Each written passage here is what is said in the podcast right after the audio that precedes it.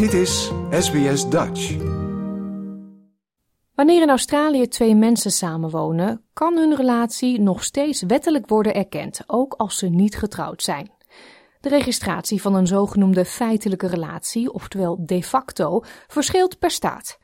In het geval van een breuk worden de facto relaties echter in heel het land op dezelfde manier behandeld, namelijk volgens de Commonwealth-wetgeving. De facto stellen hebben recht op dezelfde bescherming als getrouwde stellen. SBS Dutch. Deel onze verhalen op Facebook. Volgens de laatste census hadden ruim 2 miljoen mensen in Australië een de facto relatie. Maar wat is een de facto relatie precies en wanneer wordt deze erkend door de wet? De definitie van een de facto relatie wordt in grote lijnen uiteengezet in de Family Law Act. Het wordt hierin beschreven als twee personen van dezelfde of het andere geslacht die samenleven op oprechte huishoudelijke basis. Het proces en de vereisten voor de erkenning van uw relatie als de facto zijn afhankelijk van de staat of het gebied waar u woont. In Zuid-Australië worden de facto relaties bijvoorbeeld geregistreerd onder de Relationship Register Act 2016. Eenmaal geregistreerd zorgt dit overal in Australië voor automatische erkenning door de wet. Nicole Evans, een advocaat uit Sydney met expertise op het gebied van familierecht, benoemt enkele voordelen van het registreren van uw de facto relatie. Firstly, it provides an automatic recognition at law that they're in a de facto relationship, so there's no need to have to prove that at first instance. That might assist people who are trying to get visas in the event a partner passes away. It also may affect them from an estate perspective to show that they were in a de facto relationship. For medical purposes, for next of kin, if decisions need to be made. Mevrouw Evans legt uit dat het registreren van een de facto relatie ook relevant is op het gebied van juridisch ouderschap, vooral voor koppels van hetzelfde geslacht. Particularly for women. The Family Law Act requires for the non birth mother to be recognised as the other legal parent. It means that both parties have to have been in a de facto relationship at the time of conception of the child. So, registering of a de facto relationship provides that automatic legal status. Als een stel waarvan de relatie niet is geregistreerd uit elkaar gaat en een van de twee ex-partners een vordering indient bij de rechter vanwege bijvoorbeeld de verdeling van bezittingen of partneralimentatie, dan worden verschillende factoren in overweging genomen om te bepalen of er sprake was van een de facto relatie. Deze factoren zijn onder meer de duur van de relatie, de publieke status, eventuele gezamenlijke financiën, de aanwezigheid van een seksuele relatie en of het paar samenwoonde. Volgens mevrouw Evans zijn de criteria waarop de rechtbank zich baseert per geval afhankelijk.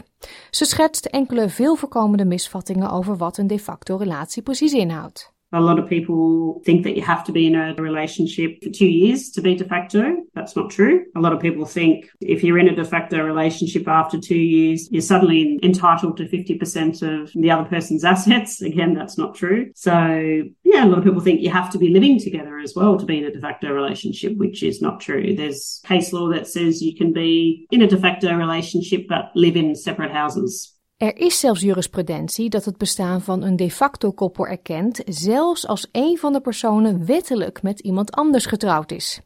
Damien Greer, een advocaat uit Brisbane, gespecialiseerd in familierecht, legt uit. It doesn't happen very frequently. It is more the case of where you have people who have been married but never divorce, and then they move into a de facto relationship. Think about it from this context. You can have a husband, say, who's in a married relationship. That relationship breaks down and no one applies to the court for a divorce. The husband then moves into a, another relationship with someone else and is not married to them, but lives with them for five, six years. He is both married and he's also got a de facto partner at the same time. Geschillen over kinderen uit hun op de klippen gelopen de facto relatie, bijvoorbeeld over ouderschapsregelingen en contact met de kinderen, worden door de rechtbank op dezelfde manier behandeld als bij getrouwde stellen. Aanvragen voor rechterlijke bevelen met betrekking tot financiële zaken, waaronder de verdeling van bezittingen en partneralimentatie, moeten binnen twee jaar na de scheiding van de de facto partner worden ingediend. Er is een uitzondering als er sprake is van goedgekeurde bijzondere omstandigheden. You can seek leave of the court to proceed out of time, but uh, there are other issues that you then have to address, and it's much more complicated. And so it really is a very good idea to bring an application within the two year period. Als alternatief moeten voormalige partners onderling tot overeenstemming komen, maar ze moeten er dan ook voor zorgen dat de overeenkomst rechtgeldig is.